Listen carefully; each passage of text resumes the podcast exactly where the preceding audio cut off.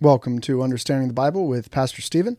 This is episode 54 Christmas and What It Means to God. So, Merry Christmas. Uh, today's the 18th. I hope you all have a wonderful Christmas this year, and I wanted to approach this a little bit different, not your typical Christmas story, right? Today, we're going to be talking about the significance of God being born as a human, baby Jesus, and Christmas time, right? Now, first of all, I understand he wasn't really born in December, but let's talk about Christmas, meaning Christ Mass, and Mass means you are sent or to go.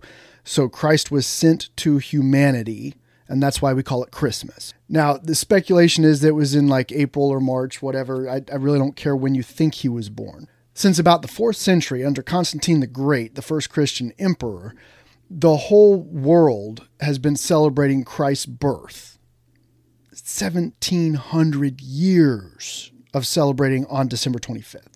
Anyone who argues that we shouldn't celebrate December 25th as Christmas because we stole a pagan holiday and it dishonors God after 1,700 years of Christian Christmas traditions in every country of the world, it doesn't matter what people tried to make it at the beginning. It is a Christian holiday. Think of it this way if your family can establish a family tradition just by doing something for two or three years in a row, who are you to say that 1700 years of tradition shouldn't be celebrated? The selfish pride of some people who think that they know better than the rest of the whole world over when when you should celebrate something about the Bible, it's just mind-boggling. All right, it doesn't matter if you like to celebrate it or not, or if you think it's right or not. God doesn't care what day you celebrate. What He cares about is what you're celebrating, who you are celebrating, and why you are celebrating. That's the most important. Your heart attitude. God looks at your heart, right? So, from a totally different perspective this year, we're going to look at Christmas the what, the who, and the why of Christmas. To begin, let's talk about what is an angel. Now, the definition of an angel we have this human idea of pretty, soft wings, a human looking being, right? The definition of an angel is a spiritual being uh, who is believed to act as an attendant, an agent, or a messenger of God, and it's been conventionally represented in human form with wings and a long robe. The biblical definition of angel, it's actually from the Greek word angelos, which means a messenger or to bring tidings. So, literally, an angel is a messenger of God. Now, the description of angels from the Bible most often they're invisible to humans. You look at Numbers 22, um, angels have always been perceived by humans as some sort of supernatural being that can appear and disappear at will. Now, if you read through the whole context of all, all the books of the Bible, there are different classes of angels. So there's the potentially the warrior class versus the servants the messengers. And I, I, just want to read a couple of brief explanations of some of these angels. The cherubim are described in Ezekiel chapter 1 and 10. Uh, it's mentioned in Genesis 3:24 when Adam and Eve were driven out of the Garden of Eden. God said, "So he drove out the man, and he placed at the east end of the Garden of Eden cherubims and a flaming sword which turned every way to keep the way of the tree of life." Apparently, these are powerful beings with swords. Then there's seraphim, which are talked about as serving God in heaven in the throne room. Now, if you think about a powerful king in a throne room, right? Who does he have surrounding him? Obviously, wise people, people who are strong and powerful enough to protect him, right? So, if you're going to keep the throne room of God, there's something special about you. That's what these seraphim are. Now, they're mentioned in Isaiah 6, and then their description is reiterated in Revelation 4 without calling them seraphim. So it's possible that Revelation 4 is referring to four beasts that are actually angels, seraphim. But in Isaiah 6, verse 2, it says, Above it stood the seraphims, each one having six wings. With twain he covered his face, that just means two, and with twain he covered his feet, and with twain he did fly. And one cried unto another and said, Holy, holy, holy is the Lord of hosts, the whole earth is full of his glory. Now, seraphim literally comes from the word seraph, the ancient Hebrew, which means burning or fiery, typically referred to as a burning serpent in the ancient Hebrew. So I don't know what that means about what a seraphim looks like, but they are clearly somehow burning and have six wings. That's like the only two things we know about them, okay? And if you look at Revelation 4 6, it doesn't call them seraphim, so this is speculative. I'm not sure if these are, but it says, And before the throne there was a sea of glass like unto crystal, and in the midst of the throne and round about the throne were four beasts full of eyes before and behind. And the four beasts had each of them six wings. This is why I think it's seraphim about him. And they were full of eyes within, and they rest not day and night, saying, Holy, holy, holy, just like the seraphim in Isaiah 6, Lord God Almighty, which was and is and is to come. So, obviously, several different classes of angels. Now, here's another one the archangel. There's only one archangel mentioned in the Bible. Now, I'm talking about the canon of the scriptures not the book of Enoch and the Apocrypha and other, you know, other extra biblical texts, okay? In the Bible, 1 Thessalonians 4:16 talks about the archangel, which is Michael. Jude 1 9, he is named as Michael and he is capable of struggling with Satan. So, Michael the archangel is very powerful and he is called the commander of the armies of the Lord. Then we have another class of angels called the heavenly host, which is the great multitude, which come at several times in the Bible. You look at Luke 2, they were praising God and singing. And then in Revelation, they are coming with God to fight against the armies of the world. So lots of different uh, purposes for different angels, and, and then several we know of different looks but I want to really get into how powerful and fearsome these angels are. They are huge and amazing. In Ezekiel 1 and Ezekiel 10, I'll, I'll start in chapter 1 here. I just want to read a few verses. Verse 4 And I looked, and behold, a whirlwind came out of the north, a great cloud, and a fire enfolding itself. And a brightness was about it, and out of the midst thereof is the color of amber, out of the midst of the fire. Also out of the midst thereof came the likeness of four living creatures, and this was their appearance. They had the likeness of a man and every one had four faces, and every one had four wings. And the living creatures ran and returned as the appearance of a flash of lightning. Now, this is describing the cherubim. Verse 15 Now, as I beheld the living creatures, behold, one wheel upon the earth by the living creatures with his four faces. The appearance of the wheels and their work was like unto the color of a beryl, uh, and that's a type of stone. And they four had one likeness, and their appearance and their work was as it were a wheel in the middle of a wheel. When they went, they went upon their four sides, and they turned not when they went. So they roll on one wheel, that's a wheel within a wheel.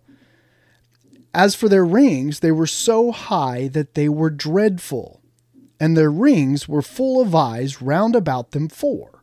So on their four faces, they had some sort of ring over their head and it was so high and it had eyes round about it.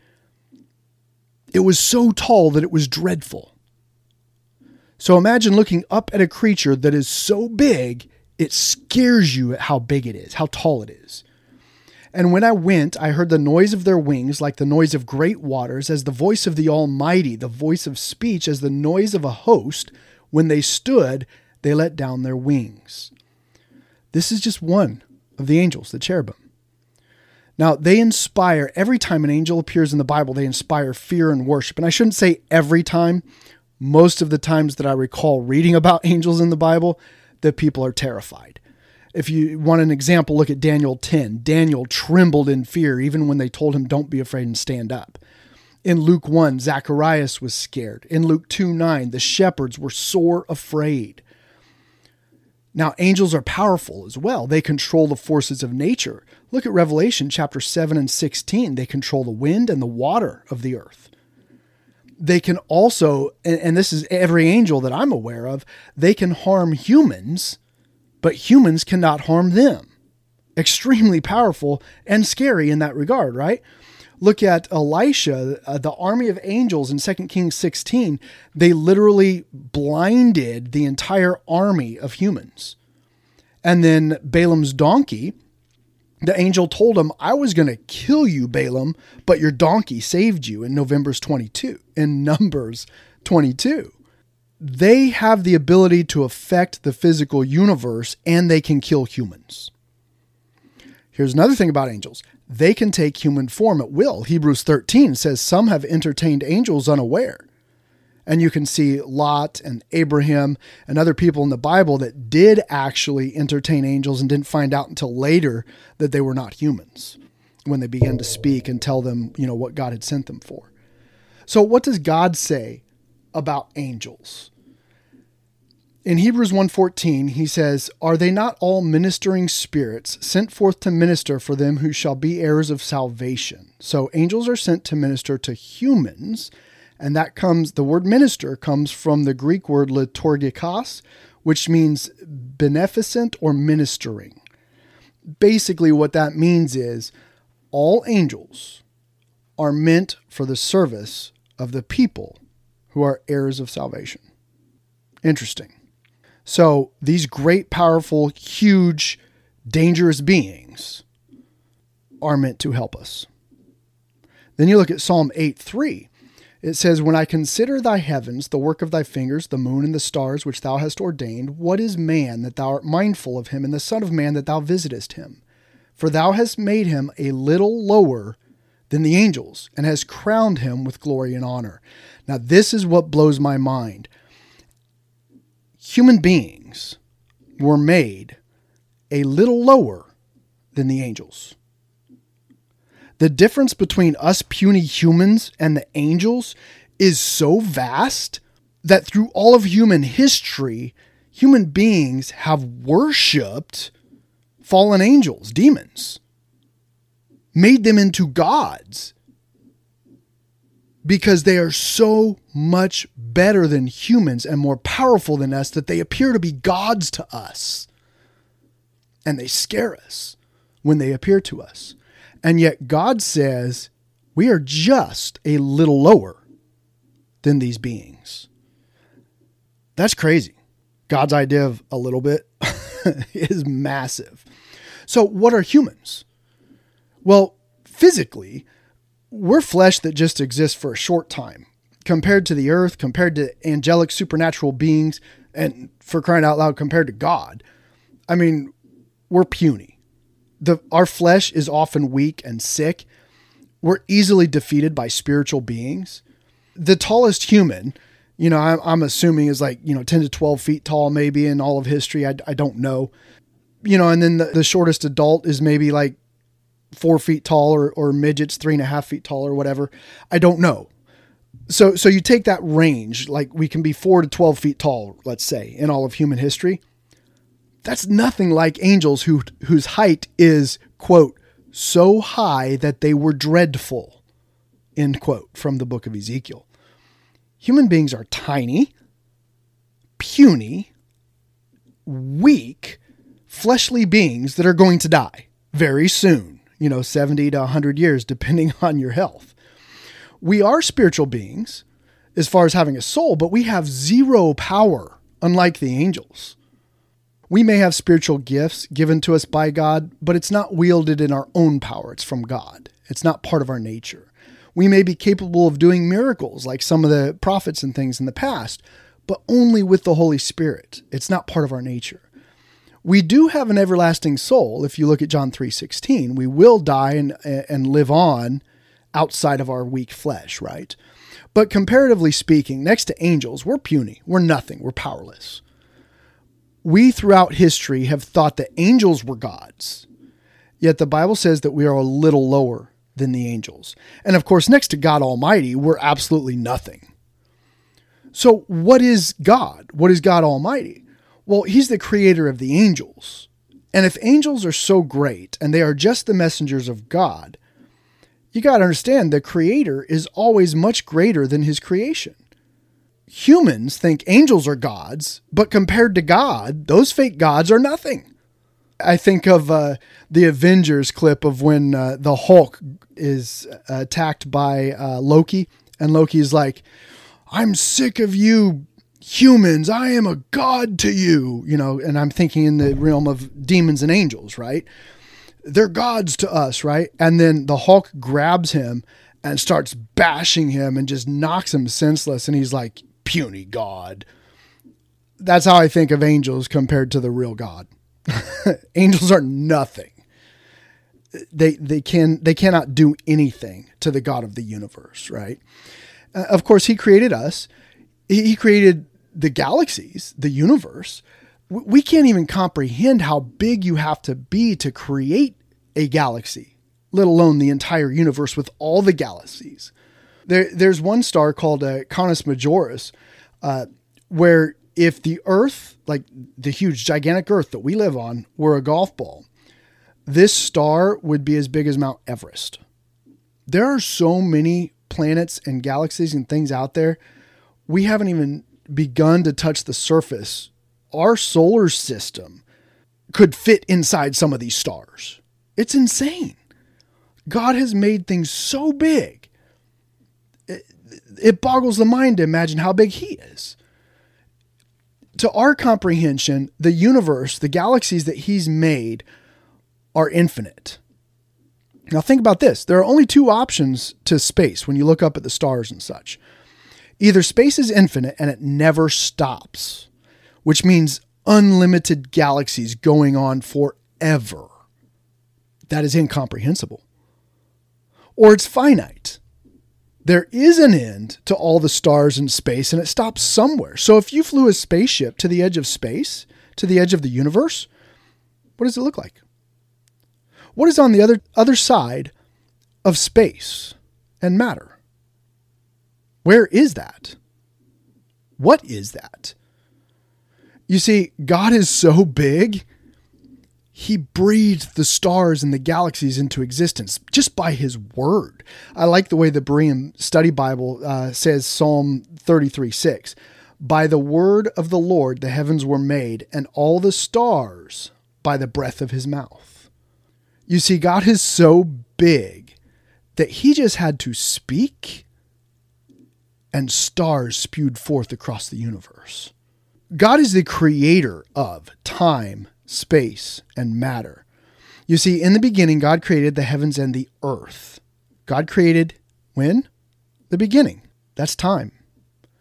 He created the heavens. That's space, the stars, the universe, the galaxies, everything we see up there at night. And the earth. He created the individual planets. He created matter. God, by definition, is outside of time, space, and matter. He is not limited by them. He is eternal, an infinite past and an infinite future, the beginning and the end, the Alpha and the Omega. It's incomprehensible. Here's another aspect of God that people don't think about He's a Trinity, okay? And I know you guys have heard that before, but let's think about this for a second. His essence is very hard to comprehend God the Father, God the Son, and God the Holy Spirit. You look at Genesis 1 2. Now the earth was formless and void, and darkness was over the surface of the deep, and the Spirit of God was hovering over the surface of the waters. And then verse 26 Then God said, Let us make man in our image, after our likeness. That's crazy. He, he talks amongst himself, but he's not schizophrenic. Somehow this God is, is three that is one. John 1 1, in the beginning was the Word. And this talks about who Jesus Christ is. Jesus Christ is the Word. And the Word was with God in the beginning. And the Word was God. He was with God in the beginning. Through him, all things were made, and without him, nothing was made that has been made. Jesus Christ was there at the beginning with God, one of the ones that he was talking amongst. Let us make man in our image. You see, God has always existed within himself, communed with himself, extended himself somehow into these three selves, and always has been aware of what he was doing, fully in control of everything. He is omnipotent, which means all powerful, omniscient, all knowing, omnipresent, everywhere at all times.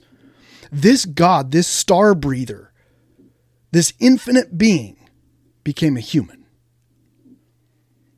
So why? Why did Christmas happen? Well, Hebrews 2 9 says, But we see Jesus, who was made a little lower than the angels for the suffering of death, crowned with glory and honor, that he, by the grace of God, should taste death for every man.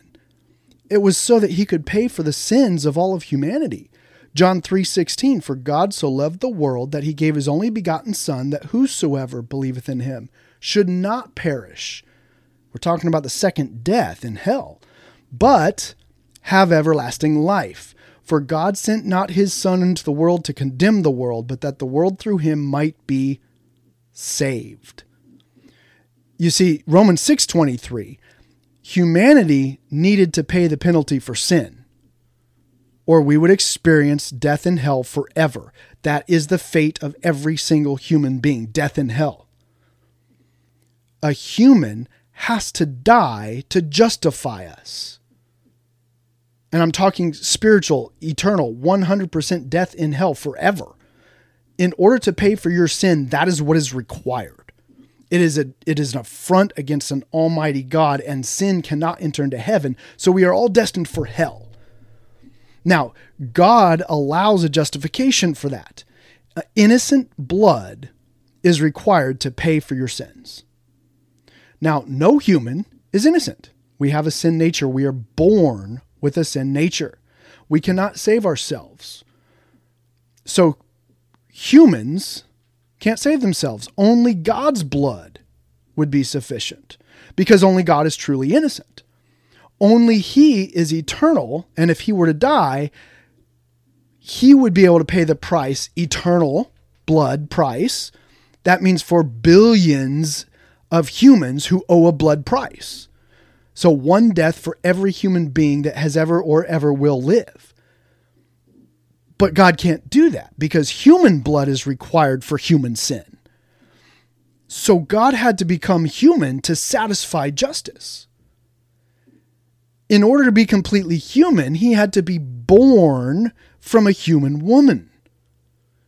Thus, the innocent baby Jesus. The entire reason for Christmas. He was born to die for us. God knew from the very beginning that this was going to happen. Genesis 3:15, God promised that through the woman an offspring would be born that would punish the serpent. God always knew what would happen and that only God himself could save us. God accepted this and created us anyway. This eternal being planned to become a weak, tiny little human to set aside his powers and let us kill him because he decided he wanted to love us. That's crazy. Here's what really gets me the impact on God of Christmas and the death on the cross is mind blowing. It is eternal. Think of God the Father watching us torture and crucify his only begotten son John 3:16 and willing himself controlling himself not to annihilate humanity to save his son part of himself if you watched somebody torture and kill your child and you had the ability to eliminate them and save your child, wouldn't you do it? God didn't because he knew the death of Jesus Christ was required to save us. You see, God loved us and wanted to adopt us into his family as well so we could be with him for all eternity.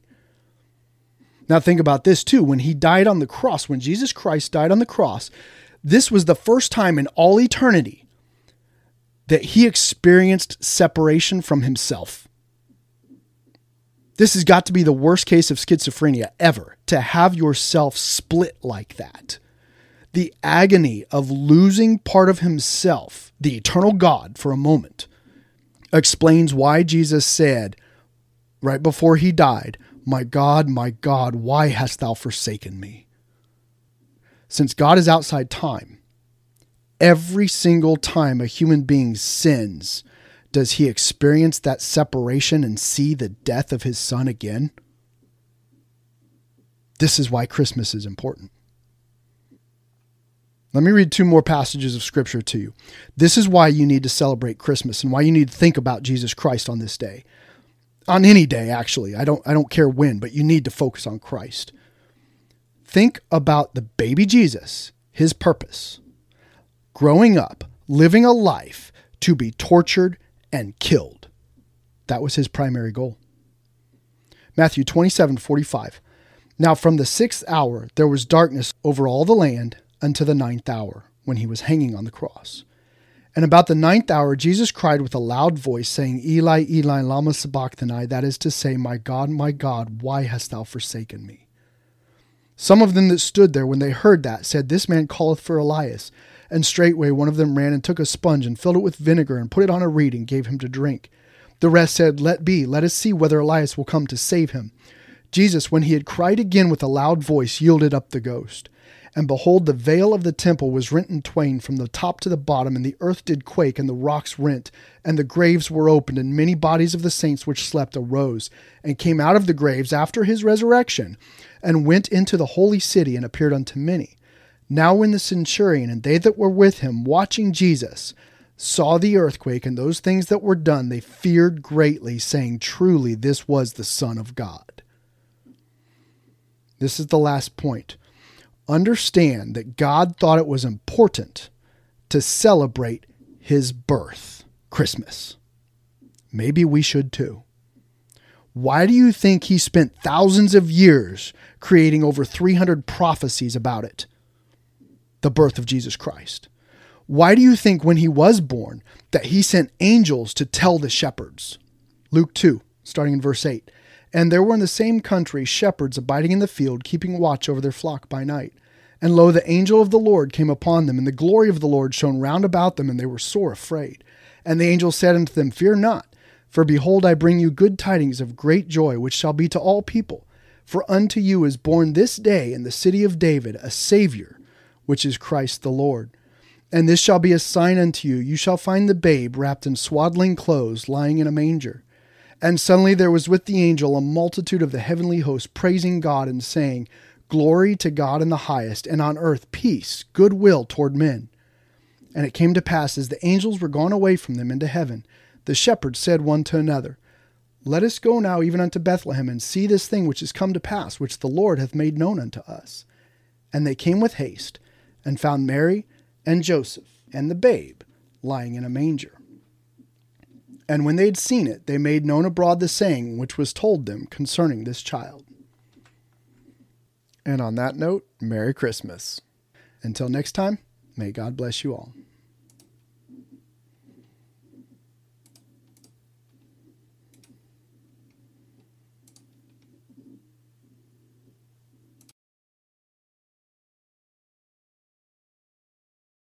And on that note, Merry Christmas.